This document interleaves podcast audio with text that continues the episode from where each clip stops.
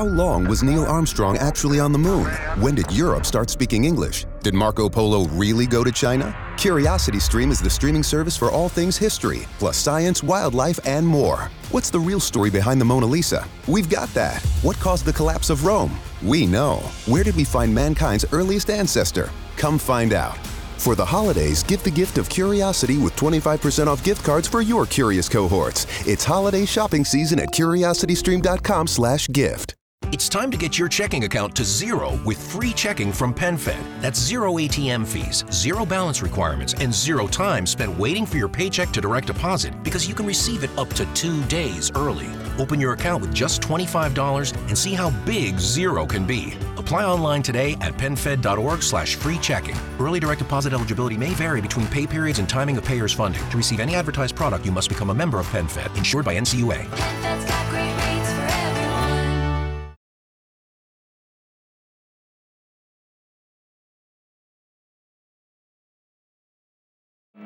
Destra media, stringe e sinistra meno triangolo. Destra media, 30, tornate a sinistra. Sinistra media più. Reparto Corse Lancia. La storia della Lancia Corse e le origini del VRC. Chiacchiere rubate tra padre e figlio.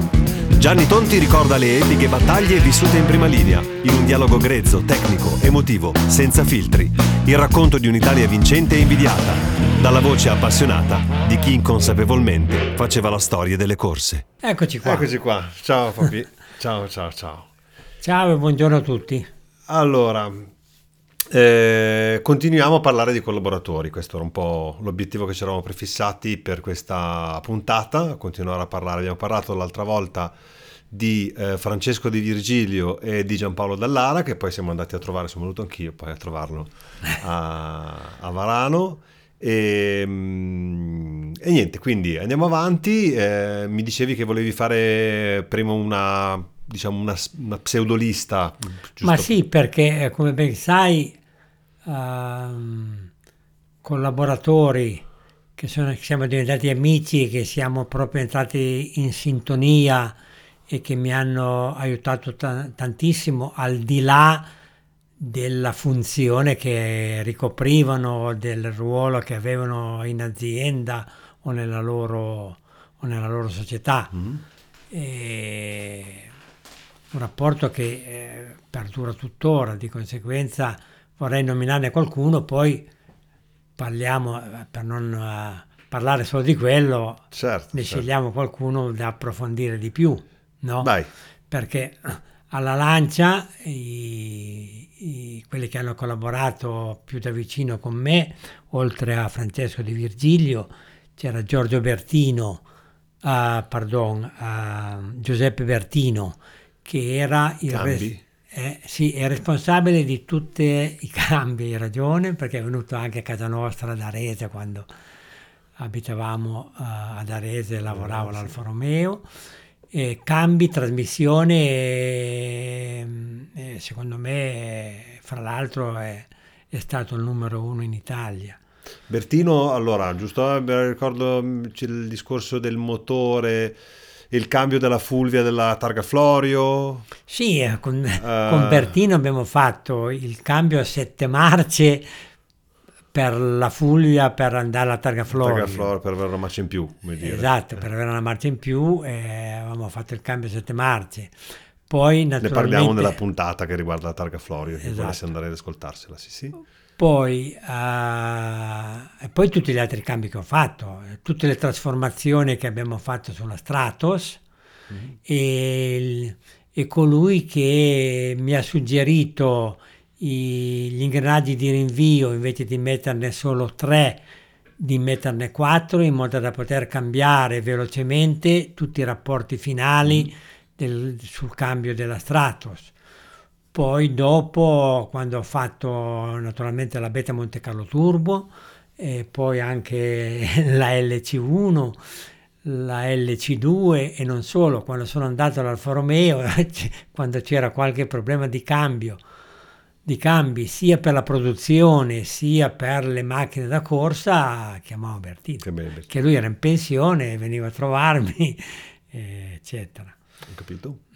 Bertino, poi? Bertino, poi Piero Verniano, che era il capo dell'esperienza meccanica, anche quello l'hai conosciuto perché sì. Siamo rimasti amici, e lui era il capo dell'esperienza meccanica, cioè costruiva tutti i pezzi speciali per me, per il reparto corse, solo che ci metteva anche tanto del suo, oltre che l'impegno. E poi quando siamo venuti a Milano, lui si è licenziato dalla Lancia e è venuto a lavorare con me all'Autodelta. La moglie Tina, siamo andati tante volte a mangiare insieme, sì, persone esatto. veramente meravigliose sempre. E tra l'altro io negli ultimi 20 anni l'ho visto molto meno, ovviamente, sicuramente ha qualche anno in più, però... Sì, adesso ha 5-6 anni, 5 anni più di me. Si vede che perché aveva i capelli bianchi allora, che era sempre avuti, allora, cioè almeno sempre avuti, da quando l'ho conosciuto io ho avuto capelli bianchi, me lo ricordo già capelli bianchi, per cui tutto sommato... No, io lo sento ancora, però tu l'hai visto alla presentazione del libro, perché lui tiene sempre. Sì, esatto, sì, esatto, sì, esatto. Sì. Ma fammi capire una cosa, Verniano si occupava proprio, cosa vuol dire capo delle esperienze meccaniche? Cioè... No, le esperienze meccaniche erano quelle che avevano le macchine utensili, sì. ma tutte sì. le macchine utensili che si può immaginare, tornafeso, trappola colonna, lesatrice. E costruivano tutto, dalla lavorazione della prima testa, la testa fusa, a lavorarla e farla diventare... la testa lavorata per poterla montare, agli alberi a gomito. Perché parliamo già della Fulvia, ai tempi già della Fulvia. Sì, sì, sì. Alla Fulvia. Quindi il motore di fatto arrivava diciamo dalla serie, il basamento.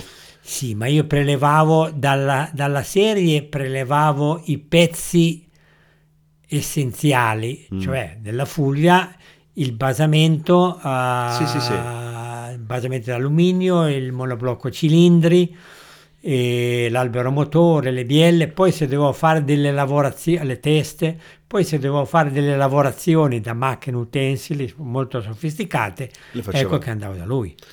E aveva il suo reparto che si occupava solo di quello? Sì, sì, sì. Solo di quello. Aveva un grosso reparto. I disegni del particolare, per esempio tu avevi bisogno di una staffa per sostenere una pompa piuttosto che qualcosa del genere, radiatore, quindi magari qualcosa ricavato dal pieno, immagino. Ecco, si faceva un modello, si adattava o si disegnava sempre tutto? No, si disegnava sempre tutto, anche solo schizzi. Ok. Però si disegnava tutto. E poi no, se c'era da fare dei modelli o delle cose, erano altre officine, altre realtà. Sì. Quante persone aveva sotto Verniano? Quante persone? So. Io penso che erano 70-80 persone. Ma era anche lui, camice blu, voglio dire, che lavorava o si occupava, lavorava nel senso delle macchine utensili? No. Lui era diciamo il coordinatore del gruppo. Sì, lui era... il dirigente. E avevate tutto rettifica, lesatrice, già macchine a controllo numerico abbastanza complicate, cioè quello che c'era negli anni 80, però perché negli anni 70 un controllo numerico ma loro erano sempre avanti come attrezzature aggiornate, certo. Ok, perché voglio dire tutti i pezzi meccanici venivano fatti lì. Sì. No, anche soprattutto per la produzione, certo. Poi invece c'era il reparto esperienze carrozzerie, però io avevo meno bisogno di loro, dove invece costruivano le prime carrozzerie e costruivano le prime parti di carrozzerie, lavorava mio papà. Ah, ok. Faceva carrozzeria? Sì. Io mi ricordo, cioè, pensavo fosse proprio modellistica di... No, ma lui faceva... nello specifico. Nello specifico, però lui faceva attrezzature... Ok, però quello lì non era un reparto che lavorava solo per il reparto corse. No, ma neanche l'esperienza meccanica. Neanche l'esperienza meccanica. No, l'esperienza meccanica lavorava... Mica facevano un reparto per noi. Appunto. No, infatti mi sono detto, cavoli... Beh, adesso... No, allora, alla Lancia c'era l'esperienza meccanica... per la produzione, l'esperienza meccanica, l'esperienza motori, l'esperienza carrozzeria, l'esperauto, L'esperauto erano quelli che allestivano le macchine e provavano le macchine su strada. Sì. E poi c'era il laboratorio di controllo molto più sofisticati che i normali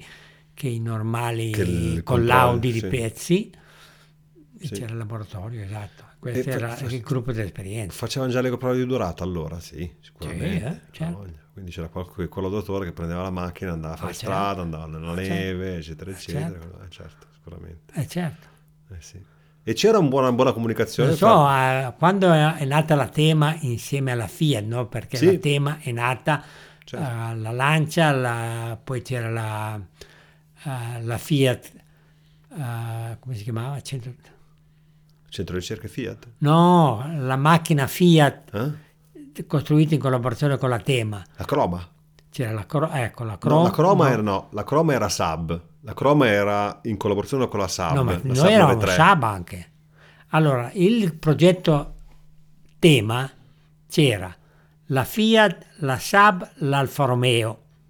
Allora, sì, però eravamo già, non so se era la Thema, perché c'era Saab 93 e 164. Sì, era il progetto Thema. Era la Thema già. Sì, e la Fiat c'era, adesso non mi ricordo più...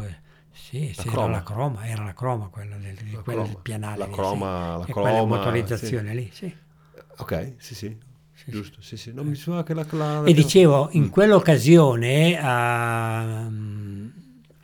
le esperienze auto ha messo a punto delle prove in Svezia con la Saab e allora per andare a provare le macchine nei climi freddissimi eccetera, e di conseguenza i nostri collaudatori partivano, andavano là, che era il Thema era già dopo Delta, ovviamente la Thema è nata nel 1984 e le prime prodotte sono state prodotte nell'85 direi.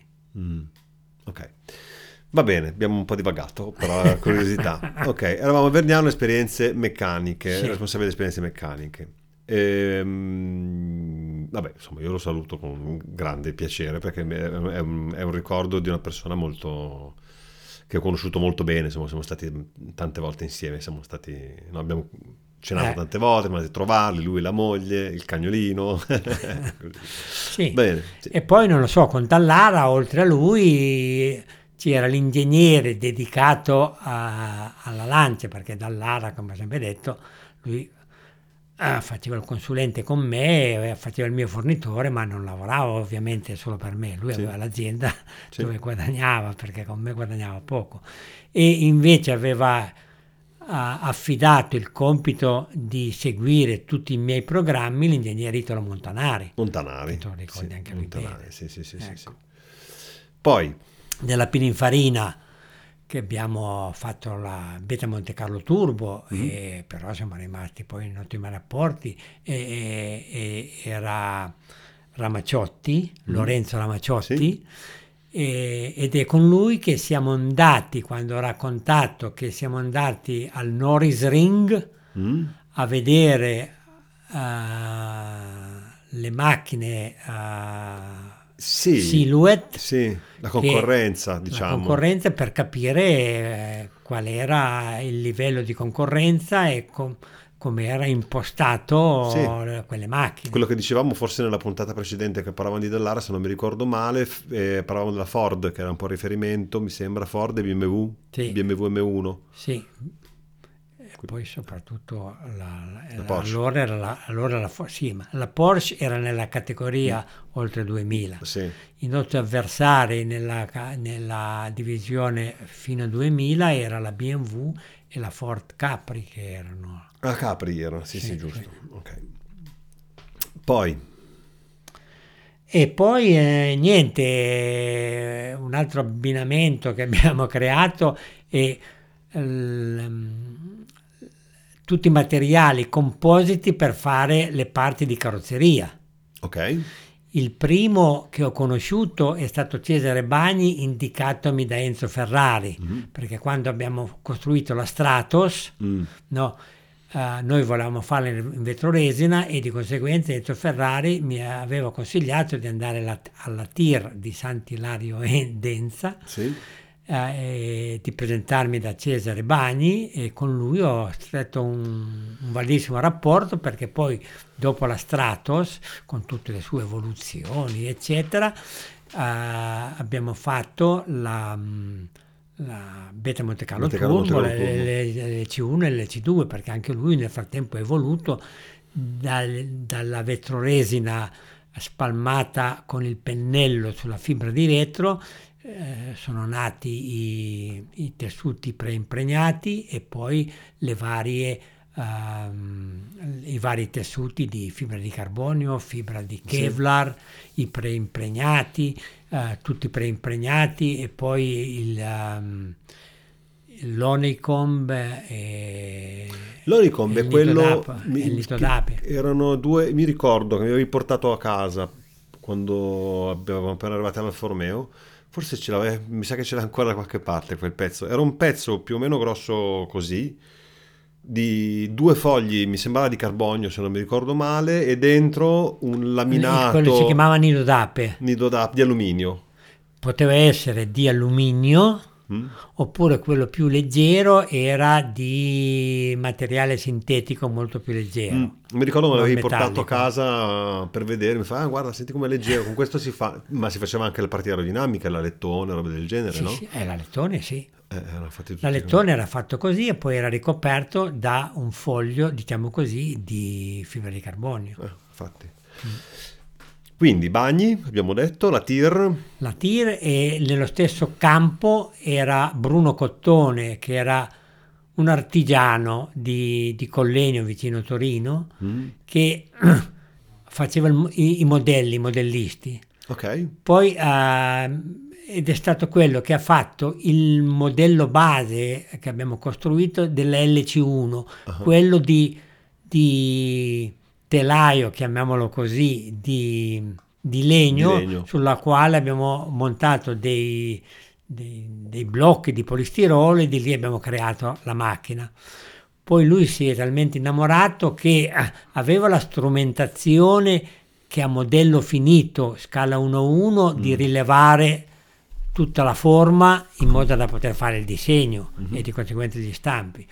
E poi lui si è specializzato anche per fare gli stampi, oltre ai modelli, gli stampi, e poi si è messo a fare anche lui dei pezzi di carrozzeria. Sì. Le prime cose che mi ha fatto, ma sono state anche le sue prime cose, sono le porte della LC2. Tu aveva le porte tutte in fibra di carbonio, e dove era nel pannello, dove era molto spesso, appunto c'era il nido d'ape, e pertanto era un sandwich, sì. Pelle interna e pelle esterna di carbonio, e in mezzo il nido d'ape che costituiva lo spessore e la struttura rigida, insomma. Bello, molto interessante. E tutta la porta con i vetri, i vetri di plastica con le serrature e tutto, pesava 3,5 kg per essere una porta. Sì. Beh, piccolissima, piccola, molto piccola, perché sarà stata lunga 1 metro e larga 50 centimetri, forse un po' di più. Beh, insomma. 50. Ma era larga bene, perché entravano, uscivano i piloti di lì, voglio dire.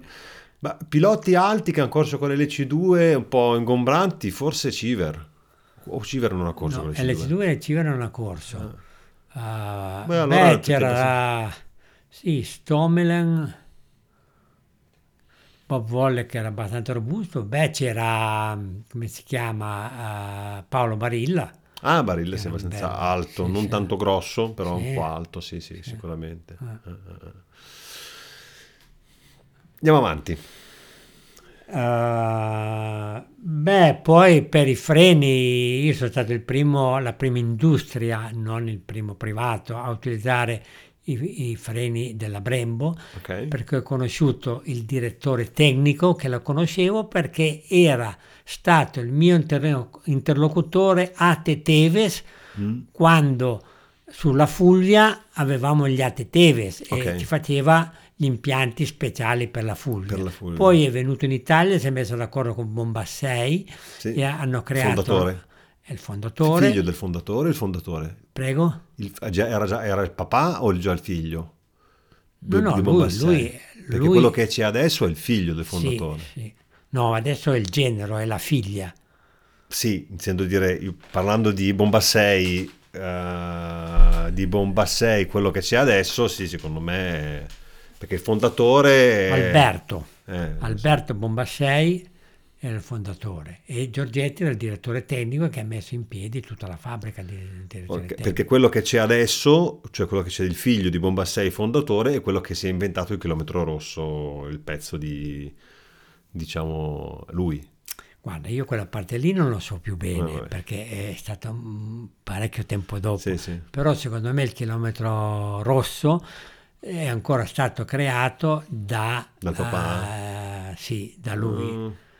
Da Alberto Bombassei, perché quando ero a quattro ruote, sì, no? Nel 90. Che io ho fatto il contratto che è ancora vigente adesso, sì, che hanno eletto la pista di Vairano come loro pista di prove e hanno lì una base fissa. Sì, adesso non hanno più solo il box, hanno fatto anche l'ufficio, hanno un ufficio. Uno dei box. Io l'accordo l'ho fatto con Alberto Bombassei, che è il fondatore, che è quello di allora. Sì. Ok.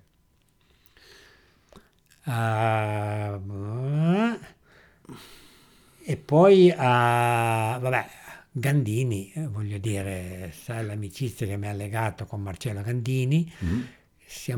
Abbiamo tribulato tutti e due insieme, lui come Bertone, io come Lancia, per riuscire a fare la Stratos. Abbiamo fatto i salti mortali e di lì ci ha legati anche in futuro, perché lui poi è andato via dalla Bertone, ha creato la G-Studio, però siamo sempre rimasti amici e mi ha aiutato poi nel disegnare la vettura definita, non l'ha definito lui come forma, sia l'LC1 che l'LC2.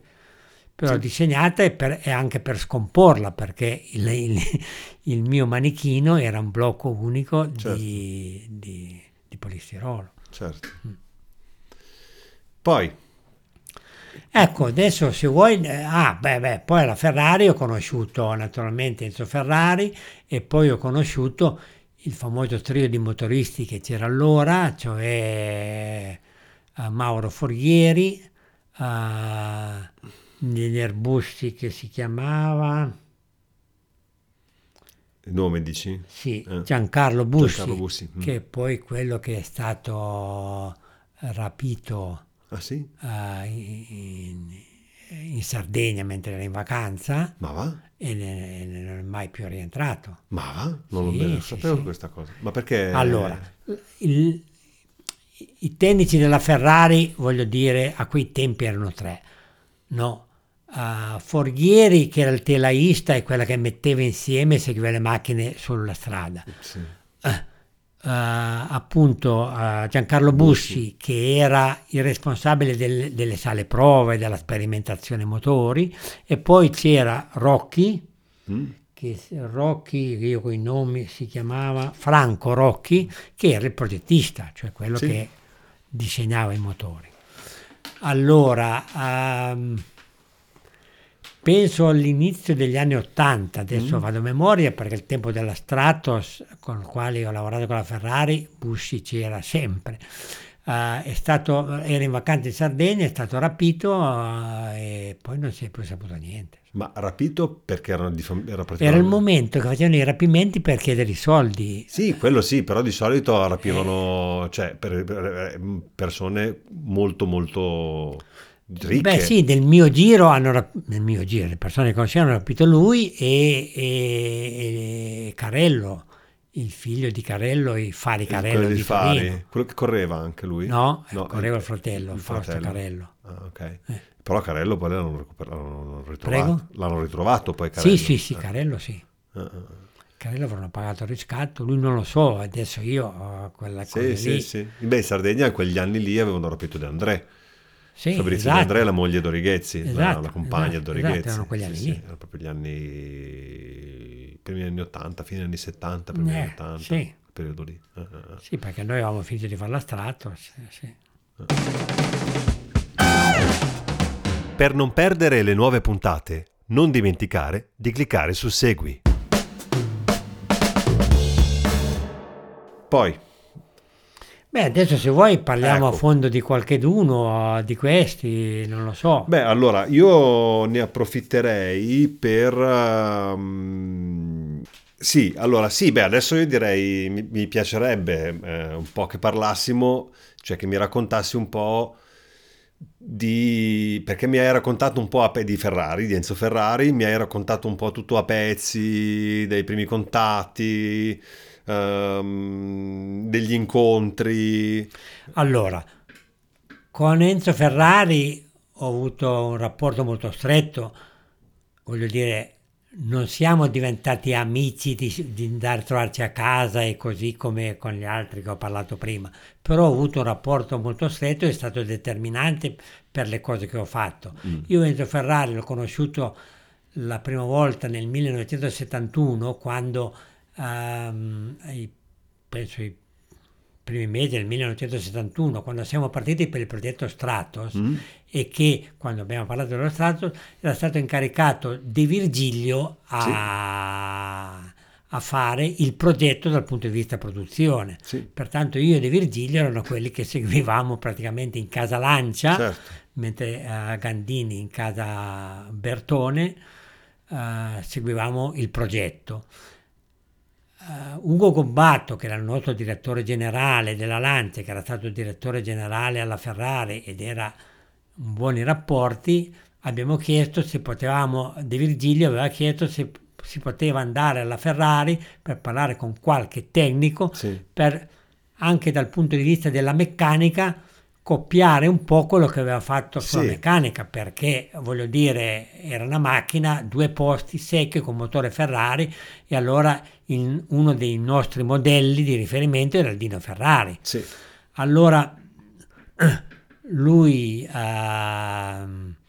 prese il contatto con Ferrari e andammo giù 2 volte da Forghieri, cioè lui Gobbatto ci aveva procurato l'appuntamento con Mauro Forghieri, che era appunto quello che seguiva la progettazione, sì, sì, dei telai e delle sospensioni. E lì l'ingegnere Ferrari l'abbiamo incontrato, ma saluti, sì, sì, formali, diciamo, certo, no, non perché il colloquio era con Forghieri, certo, no. E Forghieri era stato molto disponibile e Di Virgilio aveva preso una serie di appunti tutto sulle sospensioni, tanto che lui aveva disegnato le sospensioni della Stratos, sì, no, ispirandosi a quelle del Dino Ferrari, no, a triangoli sovrapposti si chiama. Poi invece ufficialmente siamo andati giù, questo in modo ufficiale, perché sempre Gobbatto aveva procurato un incontro direttamente con Enzo Ferrari,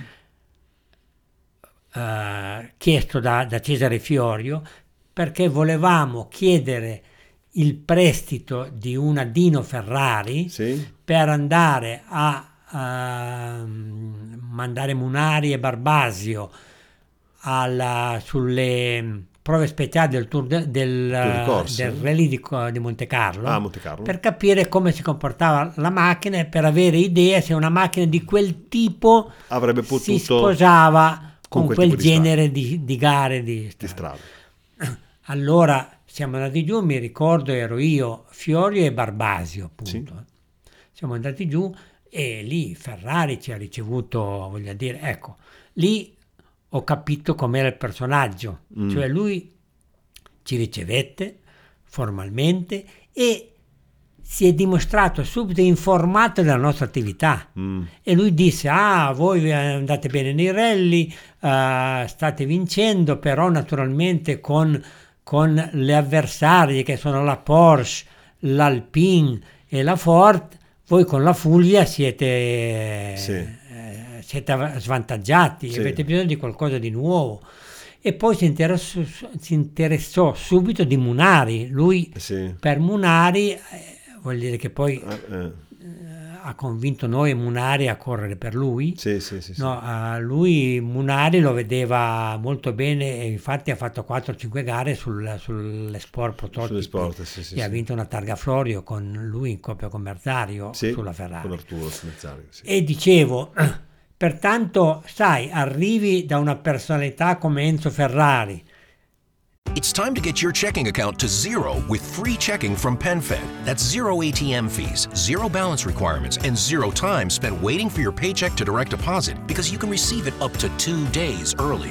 Open your account with just $25 and see how big zero can be. Apply online today at penfed.org/free checking. Early direct deposit eligibility may vary between pay periods and timing of payer's funding. To receive any advertised product, you must become a member of PenFed, insured by NCUA. PenFed's got great rates for everyone. Glittering ornaments, fragrant wreaths, and wide-eyed wonder await you and your family this Christmas at Biltmore. Enjoy a guided tour of America's largest home, filled with shimmering Christmas trees and adorned in all its Yuletide glory. Then make the most of your visit and imagine yourself as a holiday guest of the Vanderbilts at one of our overnight properties. Plan your stay at Biltmore.com. Dimostra di conoscere la nostra attività, dire, uno si sente subito impressione. Certo. E poi mi ricordo che mentre eravamo nel suo ufficio a Maranello, allora era Maranello, sentiamo il rumore della Formula 1 fuori e allora lui diceva, ho capito, smettiamo un momentino, andiamo fuori. E lì fuori nel cortile c'era una Formula 1 con Forghieri che io conoscevo, abbiamo scambiato un po' di chiacchiere, eccetera, e è il primo contatto diretto che ho avuto con la Formula 1 lì. Perché, insomma, parliamo esattamente del 71. Okay. Dicevo marzo, penso 71, una cosa del genere. No, forse dopo, perché noi ci siamo messi d'accordo e abbiamo ricevuto una Dino Ferrari da Maranello inviata da lui.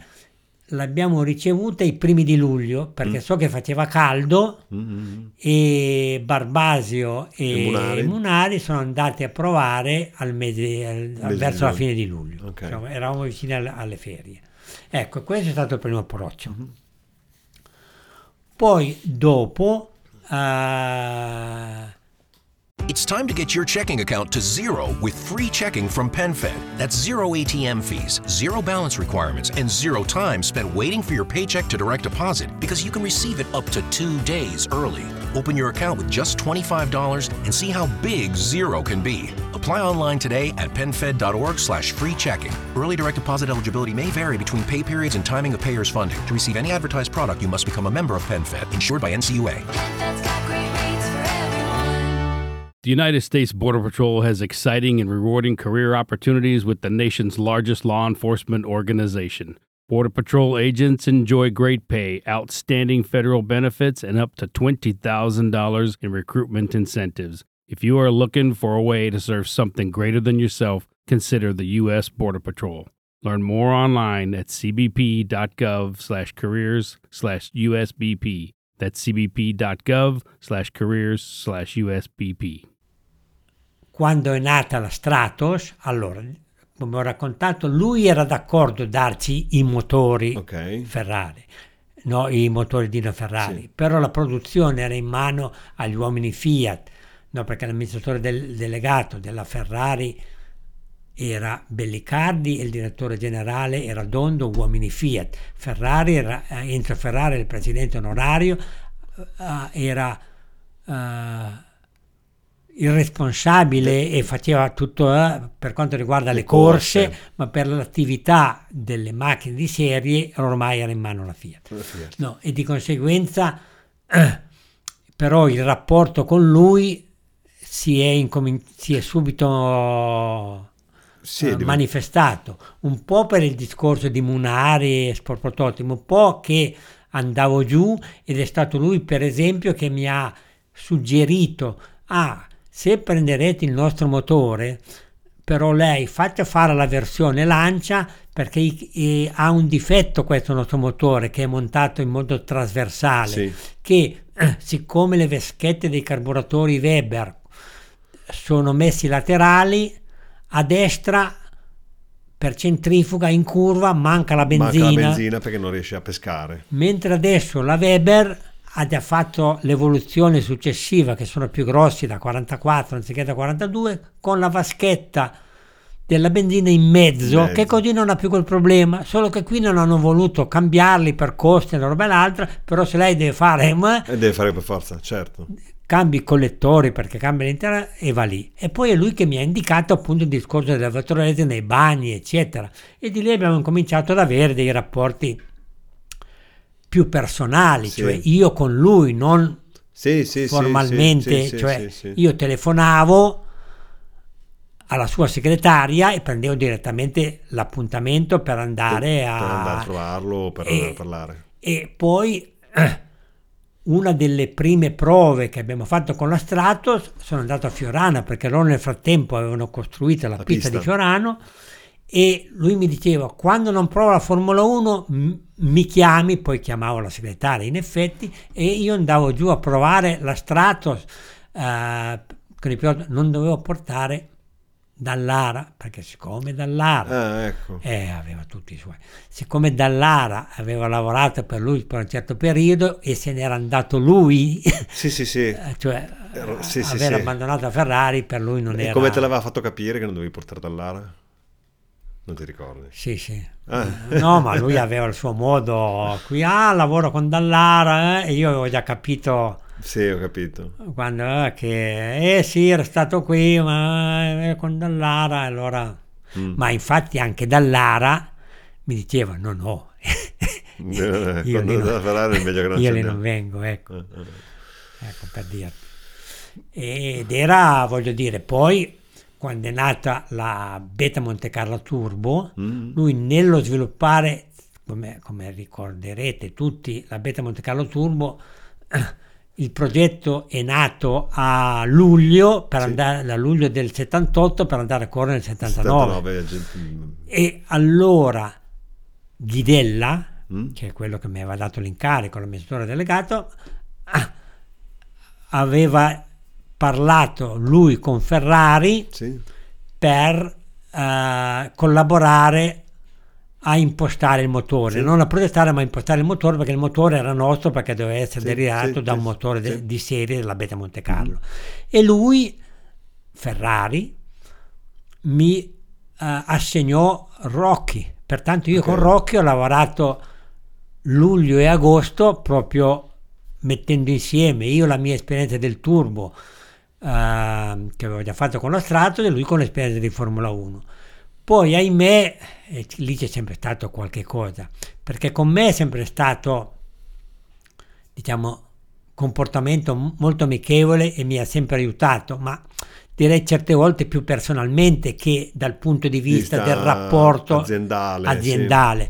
Perché poi alla fine il primo settembre, mi ricorderò sempre, del 78, mentre sono andato giù nella solita riunione settimanale con Rocchi per mettere insieme quello del motore, arrivò lui e ci dice: le comunico ufficialmente che purtroppo Rocchi completerà i complessivi come disegni del motore, però abbiamo delle grosse problematiche in Formula 1 e di conseguenza consegnerà i disegni complessivi, però i disegni di tutti i particolari per realizzare il motore, per realizzare i particolari dovrete farli voi, perché io, Rocchi, con i suoi due disegnatori non ha più il tempo. Poi se ha bisogno di Rocchi per chiedere qualcosa sarà sempre a disposizione, ma lavorare, certo.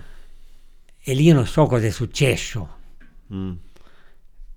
perché era sempre così, c'era qualcosa che lui voleva far capire alla Fiat, perché è successa la stessa cosa con quando abbiamo fatto la LC2, che la Ferrari si era impegnata, con io naturalmente che seguivo 2 volte alla settimana il motore, di disegnare tutto il motore della LC2, perché l'avevamo derivato dal 288 Ferrari, e costruire in loco i motori, sì. Poi lo sviluppo e tutto l'avrei fatto a Torino, però lui si era impegnato a costruire 15 motori per fare tutta l'attività. Okay. Poi invece alla fine di quell'anno lì, che era l'82 ed eravamo partiti a luglio come al momento, lui disse che non poteva più e allora ci ha mandati, non poteva più, e lì penso che sia il fatto che lui pensava di avere la macchina, si fosse chiamata Lancia Ferrari, Ferrari Lancia, cioè col motore, mentre Ghidella aveva deciso che doveva essere la continuità del solo Lancia.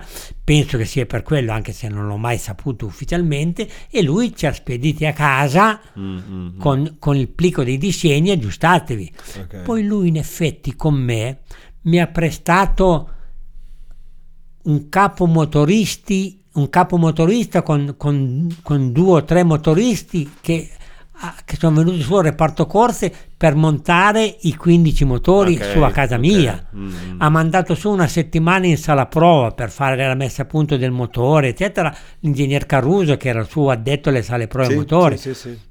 Quindi vuol dire che la collaborazione è continuata. Con me ha continuato. Poi lui mi aveva già imposto: ogni volta che viene giù mi viene a trovare, tanto che io quel periodo lì, quando nasceva il motore, ma anche dopo, i primi giri della LC2 li abbiamo fatti a Fiorano, anche perché dicevo io ero l'unico uomo Fiat che poteva entrare e uscire a Fiorano senza chiedere il permesso. Ne aveva autorizzato lui. Poi ti ricordi quando ha chiamato anche a casa nostra? Sì, che ho risposto io. Che ha risposto te, che ero piccolo. No, perché appunto lui mi aveva proposto. Lì ti aveva chiamato esattamente per farti mi sembra per complimentarsi. No, lui aveva saputo da Ghidella che io mi ero licenziato per andare al Foromeo, naturalmente alla fine per al Foromeo. E lui mi aveva detto che se volevo venire via dal reparto corse, lui, come mi aveva detto nel 79, mi avrebbe preso. Poi come ha saputo, perché alla fine non l'avevo detto, ma come ha saputo che andavo all'Alfa Romeo, dice: per me l'Alfa Romeo è la mamma, però sappia che quando lei si vuol venire in Ferrari, finché io vivrò avrà sempre un posto da me. Pertanto è stato un rapporto. E poi non lo so, qualche aneddoto importante. Anche mi ricordo io, magari ti aiuto. Mi ricordo che c'era questa cosa, che tu eri andato, non so in che occasione, a fare un colloquio e lui: allora, come sta sua moglie Maria, sua figlia Livia e suo figliotta? Sì. Cioè si era segnato. Non si segnava. Allora, uno dei segreti che ho scoperto dopo. Registrava forse all'anno. Lui nel suo ufficio registrava tutti i colloqui. Okay. Poi Gozzi, il suo segretario personale, teneva tutti questi e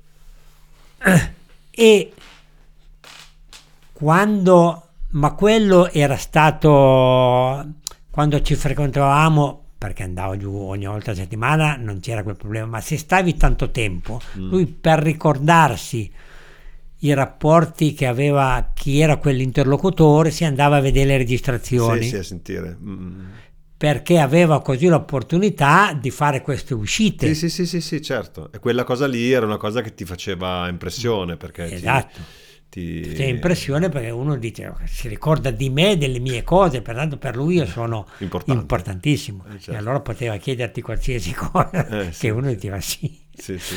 Chissà da chi aveva imparato ad avere quella capacità di leadership sostanzialmente, no? Cioè di riuscire a fare le cose dandosi. No, poi lui era divertente, perché mi ricordo sempre una volta, allora, ai tempi della Stratos il suo ufficio era Maranello, poi ha costruito la pista di Fiorano, al che lui nella palazzina di fianco alla pista si è stabilito là, perché appunto, siccome a Maranello comandavano ormai quelli della Fiat, lui lì era il suo regno. No, era il suo regno. E dicevo, e tutte le volte che andavo, perché io andavo sempre oramai a Fiorano, perché i disegnatori che lavoravano con me erano a Fiorano. Sì. Poi se dovevo andare per parlare con le fonderie per la fornitura di alcuni cosi, che faceva da collegamento tra Fiorano e Maranello, era Piero Lardi Ferrari, che era il figlio, che era un po' quello che curava le forniture, diciamo. No? Sì. Con l'azienda Ferrari. Montezemolo in quel periodo lì lui collaborava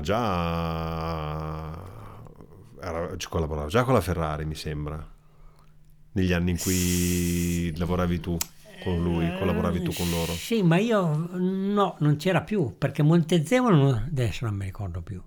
Montezemolo quella lì non c'era, perché cacchio, li conoscevo tutti. Va bene che parlavo più con i tecnici che con gli sportivi, no, che però Montezemolo non c'era. Adesso poi andiamo a vedere, ma Montezemolo lo conoscevo benissimo perché correvo con la Lancia, per carità, certo. Pertanto se era là, anche se non avevo da fare con lui, comunque sia, certo, l'avrei incontrato, salutato, qualcosa del genere. Allora, toglimi la curiosità che mi viene in mente, poi se ti viene in mente qualcos'altro me lo dici.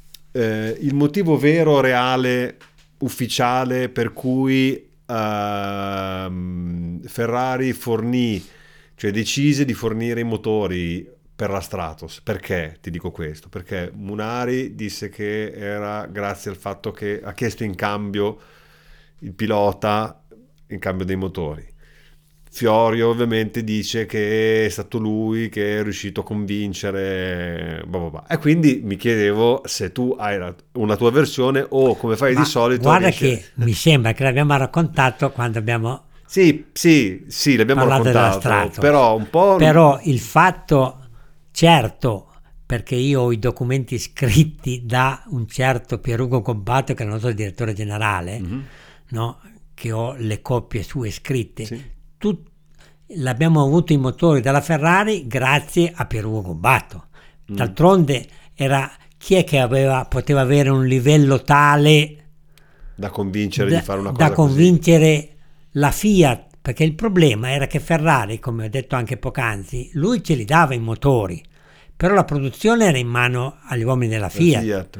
Che avevano comunicato ufficialmente a Umberto Agnelli, che era il presidente della Lancia, che era stata smessa la produzione dei motori Dino Ferrari col 6 cilindri, perché loro stavano allestendo la catena per l'8 cilindri dell'evoluzione del Dino, che non mi ricordo come si chiama in questo momento, e di conseguenza non potevano costruire 500 motori per noi. Sì. Perché i 10 motori che mi ha dato Ferrari, Dino Ferrari, erano 10 motori. Però 500 doveva essere chi comandava la produzione. Certo. E Ugo Combatto è riuscito a scavalcare tutto questo, perché con Gianni Agnelli ha avuto il permesso Combatto da Gianni Agnelli di parlare con la Maserati per avere un motore Maserati, perché noi come produzione Lancia si stava collaborando, non io la produzione, con la Citroën per montare su una macchina Lancia di alta gamma le famose sospensioni pneumatiche della Citroën. E pertanto c'era un rapporto di collaborazione con la Citroën. La Citroën era padrona della Maserati e di conseguenza lui pensava, Gobbato, di approfittare di questo rapporto per. E infatti Gianni Agnelli gli ha detto ok. Lui ha parlato con Malleré, mi sembra che si chiamasse l'amministratore delegato della Citroën. Ma questo l'ho saputo non perché me l'ha detto, perché è scritto da Combatto nei suoi quaderni, nei suoi appunti, nella sua agenda. E l'amministratore delegato gli ha detto che bisognava parlare con Michelin, perché il maggior azionista della Citroën allora era la Michelin. Gobbato, riferito ad Agnelli. Gian Agnelli si è arrabbiato di questo, ha telefonato lui a Michelin, che ha dato il via alla produzione a fornirci i motori, al che io sono andato in Maserati su ordine di Gobbato, perché loro avevano due motori, della Merek e della Bora. Ok. Vado a memoria, la Merek, che è quello che ho scelto io, era un 6 cilindri V, direi di 2600 cc, molto più piccolo e contenuto, più leggero di quello della Ferrari. Okay.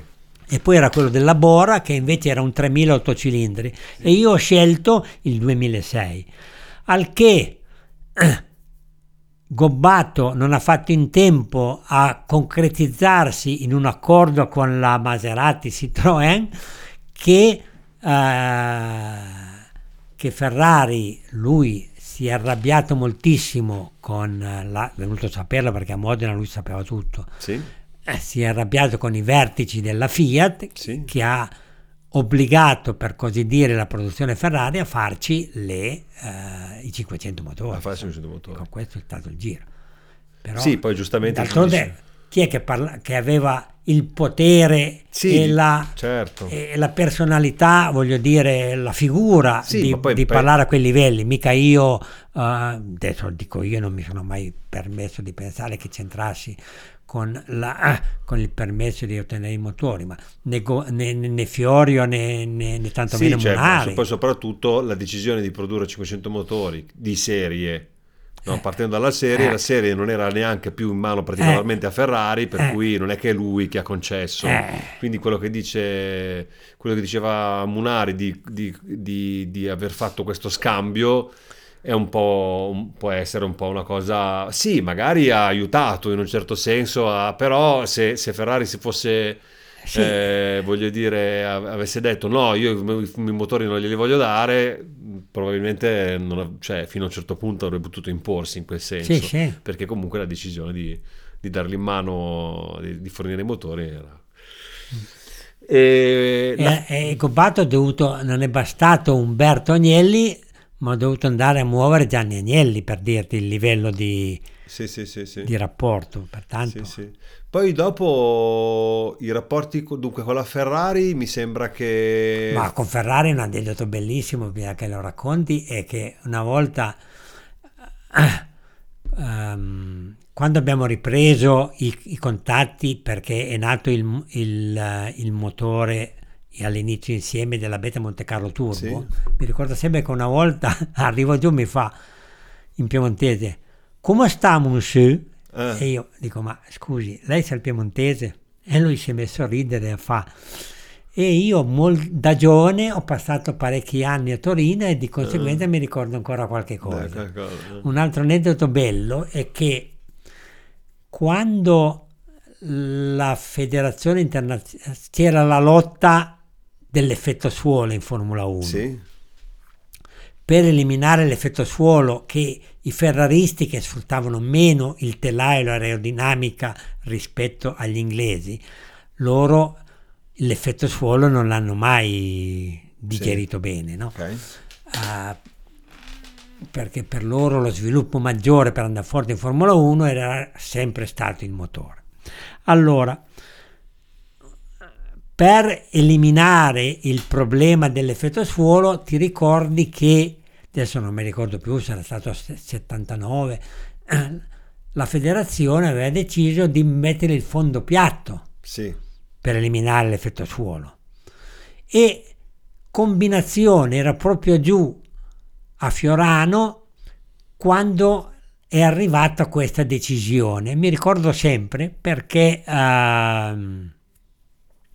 stavo parlando con Forghieri, ero in pista a Fiorano a provare qualcosa, perché mi ricordo che ero nel gabbiotto, Ferrari era lì seduto e io e Forghieri eravamo in piedi, perché un'altra cosa, quando andavamo giù a provare con qualsiasi macchina a Fiorano, lui veniva sempre lì a fare il giro a trovarti, poi io passavo in ufficio, però lui veniva e stava sempre un po' con me, e mi ricordo che era arrivata la notizia. Forghieri dice: è arrivata la notizia, finalmente il fondo piatto. E fa: io sapevo già che andavamo a finire così. Io gli ho detto: cacchio, chissà. E io ho detto Chissà gli inglesi cosa stanno studiando per non perdere completamente l'effetto suolo, perché c'è tanto da guadagnarci senza pagarlo in resistenza. Ah no, mi fa, io sapendo che si arrivava lì ho già provato a mettere sulla nostra Formula 1 il fondo piatto, sparisce tutto, è la deportanza. Io ho detto, ma sparisce tutto se tu prendi una macchina di adesso e fai il fondo piatto. Sì. Però se costruisci una macchina... a vedere, sai, poi il fondo piatto va da fine ruota, da filo ruota anteriore a filo ruota posteriore, c'è quel pezzo lì in mezzo, qualcosa, e mi fa, no, non serve niente. E salta su l'ingegner Ferrari e fa, sì, per lui l'aerodinamica non vale mai niente, questi qui continuano a fregarci. Pertanto gli dava sempre delle stillate a Forghieri, ma era il suo metodo. Lui il suo metodo, secondo me, è sbagliato, è che i suoi tecnici, per stimolarli, li metteva uno contro l'altro, pensando che ognuno così... facessero competizione interna, così... e portassero avanti. Invece quello, secondo me, è stato il male della Ferrari, perché sviluppando diverse cose insieme, uno contro l'altro, non c'era quell'unione, filo... di fare squadra. Che era l'opposto di come lavoravo io. Io esprimevo le mie idee, raccoglievo gli suggerimenti dei miei collaboratori e poi prendevo la decisione, ma tutti remavano in quella direzione lì. Certo, chiaro, chiarissimo. Poi altre volte che si confidava Ferrari e diceva, perché lui aveva incominciato con il motore turbo, però io correvo con la Beta Monte Carlo Turbo, eccetera, che con il 1.4 con un motore derivato di serie avevo la potenza in Formula 1, e lì invece, e dice, qui non riesco a capire, Rocchi, Ferrari, porta Tonti a vedere che compressore abbiamo noi, e mi ha fatto vedere Rocchi che loro non sviluppavano non il turbocompressore, quello normale, ma il Comprex, che era un compressore volumetrico che sfruttava la pressione dei gas di scarico per aumentare la pressione nell'aspirazione. Sul mio libro della Beta Monte Carlo Turbo ho portato lo schema e ne parlo. No, e pertanto lui dice, coi turbo. Ed è forse per quello che mi aveva chiesto di andare a lavorare. E allora era un'altra cosa che gli rodeva, che la sua Formula 1 non riusciva a deliberare dei motori col turbo, che oramai si vedeva chiaramente in Formula 1 che avevano la supremazia rispetto ai motori aspirati. Certo. E però poi era sempre un punzecchiare anche i suoi. Sì. E niente, poi mi ricordo che dal punto di vista stradale poi non c'è stato più nulla, cioè dopo la Stratos hanno fatto una versione stradale della Thema col motore Ferrari, ma io lì non avevo niente a che fare e basta. Poi mi sembra che altre collaborazioni vere e proprie. Poi c'è stato ultimamente, qualche anno fa, quando già Montezemolo era presidente, c'era stata l'idea di utilizzare un motore Ferrari per quel prototipo Stratos che era stato rifatto, quella specie di replica, usando non so se ti ricordi, un telaio di una 430. Ma allora, nell'88 è morto l'ingegner Ferrari e fra l'altro contemporaneamente Ghidella è stato allontanato da Romitti. La Ferrari, fin quando che era vivo Ferrari, a parte che comandava il reparto corsi, però aveva sempre una certa influenza e di conseguenza le persone Fiat che andavano a lavorare in Ferrari dovevano sempre essere accettate da lui. Pertanto c'era, non lo so, il direttore generale, amministratore delegato, però non c'era mai. Via Ferrari c'è stata la completa, diciamo così, unificazione, come per la Lancia, e praticamente tanti uomini della Fiat sono potuti andare in Ferrari, allora, e hanno un po' occupato non solo i vertici dell'azienda, ma tutte le parti importanti dell'azienda, e di conseguenza poi da Ferrari i disegni Ferrari non uscivano dalla Ferrari. Invece a quel lì liberi tutti, a quel punto sì, certo. E allora ecco che diversi, non so, quando è nato il progetto Thema, i tecnici che lavoravano in Lancia per direzione tecnica, per modo di dire Lancia, comunque è ufficio Lancia, e di Mirafiori, andavano giù alla Ferrari perché era uno scambio aperto, completo, come tra la Lancia e la Fiat, e pertanto si è liberi, tanto che al reparto corse hanno subito messo tutta gente della Fiat a capo anche del reparto corse. Ecco, è lì che poi dopo è andato Montezemolo. Sì. Allora, una domanda, perché Montezemolo era stato, diciamo, aveva fatto il direttore tecnico, diciamo, nel 1975. È stato forse un paio d'anni. Poi lui aveva fatto carriera ed era andato in Fiat. So che io andavo a trovarlo, parlo di Montezemolo, in Corso Marconi, dove c'era Corso Marconi, era la direzione generale della Fiat. Gli Agnelli erano in Corso Marconi, non era Mirafiori, no. E poi dopo invece ecco che Montezemolo è andato in Ferrari, Ferrari. A proposito di questa cosa, un'ultima domanda, direi che possiamo poi chiudere tutto il discorso Ferrari. Sì, anche perché abbiamo completato l'ora. Abbiamo sforato no, ma allora non abbiamo parlato di 4 o 5, ma praticamente di uno. Beh, comunque ci sta, è giusto.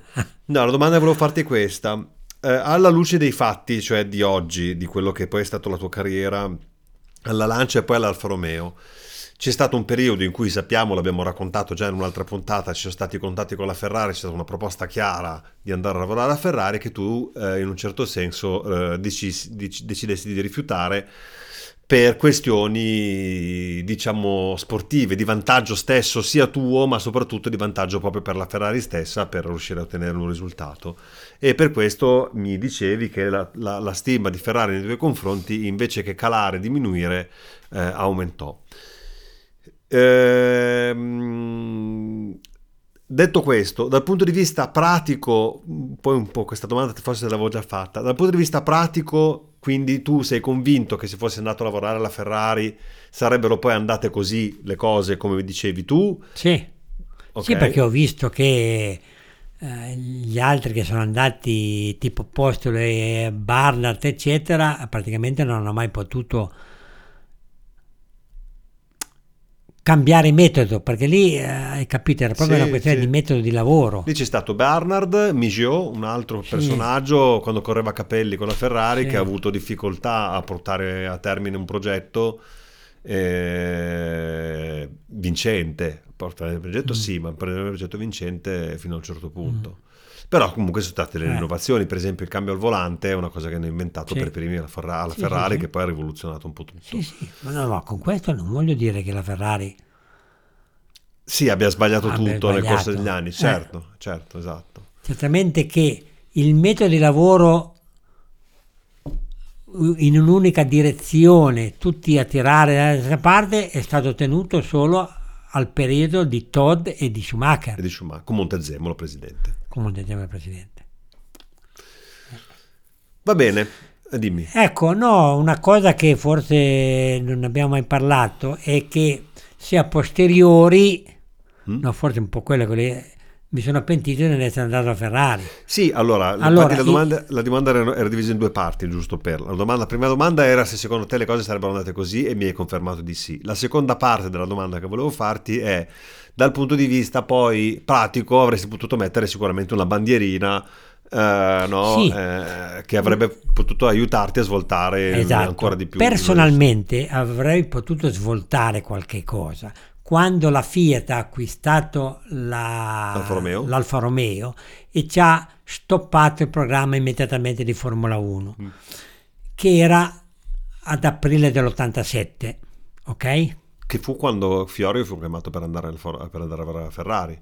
No, non era 88, 87, 88, non era quegli anni lì? 90, 91. Ah, più tardi.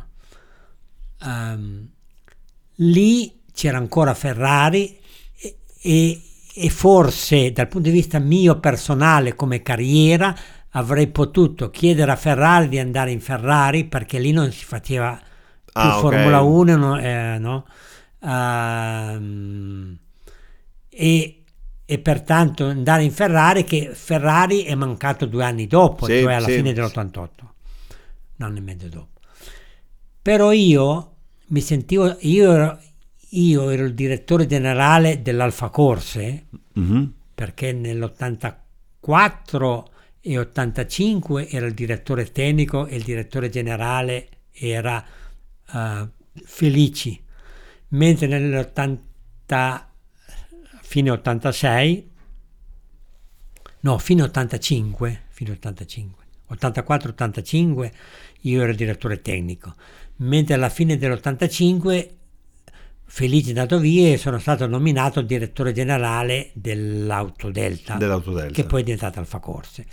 Allora io lì mi sentivo come padrone dell'azienda e di conseguenza responsabile di cosa faceva quell'azienda lì e di tutta la gente che ci lavorava. Pertanto non me lo sono sentito di abbandonare per mia... Sì, certo. No, un problema che ti sei fatto tu, poi da una parte bisognava vedere se effettivamente questa cosa avrebbe portato dei risultati in termini di carriera. E poi comunque sia in quell'ambito lì è proprio stato un comportamento un po' controtendenza, non sto a giudicarlo. Un po' controtendenza, perché quel mondo lì, figurati, certo. Cioè, se avessi pensato alla mia carriera, al mondo delle corse, era meglio fare cos'ha. Certo. Però ormai ero anche capo, diciamo, di un'azienda. Certo, è chiaro. Ecco. Bene, io direi di chiudere qui, se sei d'accordo. E visto che abbiamo superato la nostra ora, abbiamo sempre qualcosa da raccontare in questi termini, e vediamo un po' di cosa parlare nella prossima puntata, decideremo poi alla prossima. Ciao a tutti. Grazie, ciao a tutti, ciao. Destra media stringe e sinistra meno triangolo, destra media 30 tornate a sinistra media più di vista. Hai ascoltato Reparto Corse Lancia, un podcast di Ottavio Tonti e Gianni Tonti. Se hai domande o commenti, scrivi a podcast@giannitonti.com e per non perderti le altre puntate, clicca su Segui. Grazie per l'ascolto.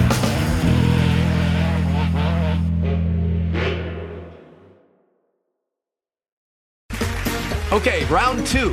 Name something that's not boring. A laundry? Ooh, a book club. Computer solitaire, huh?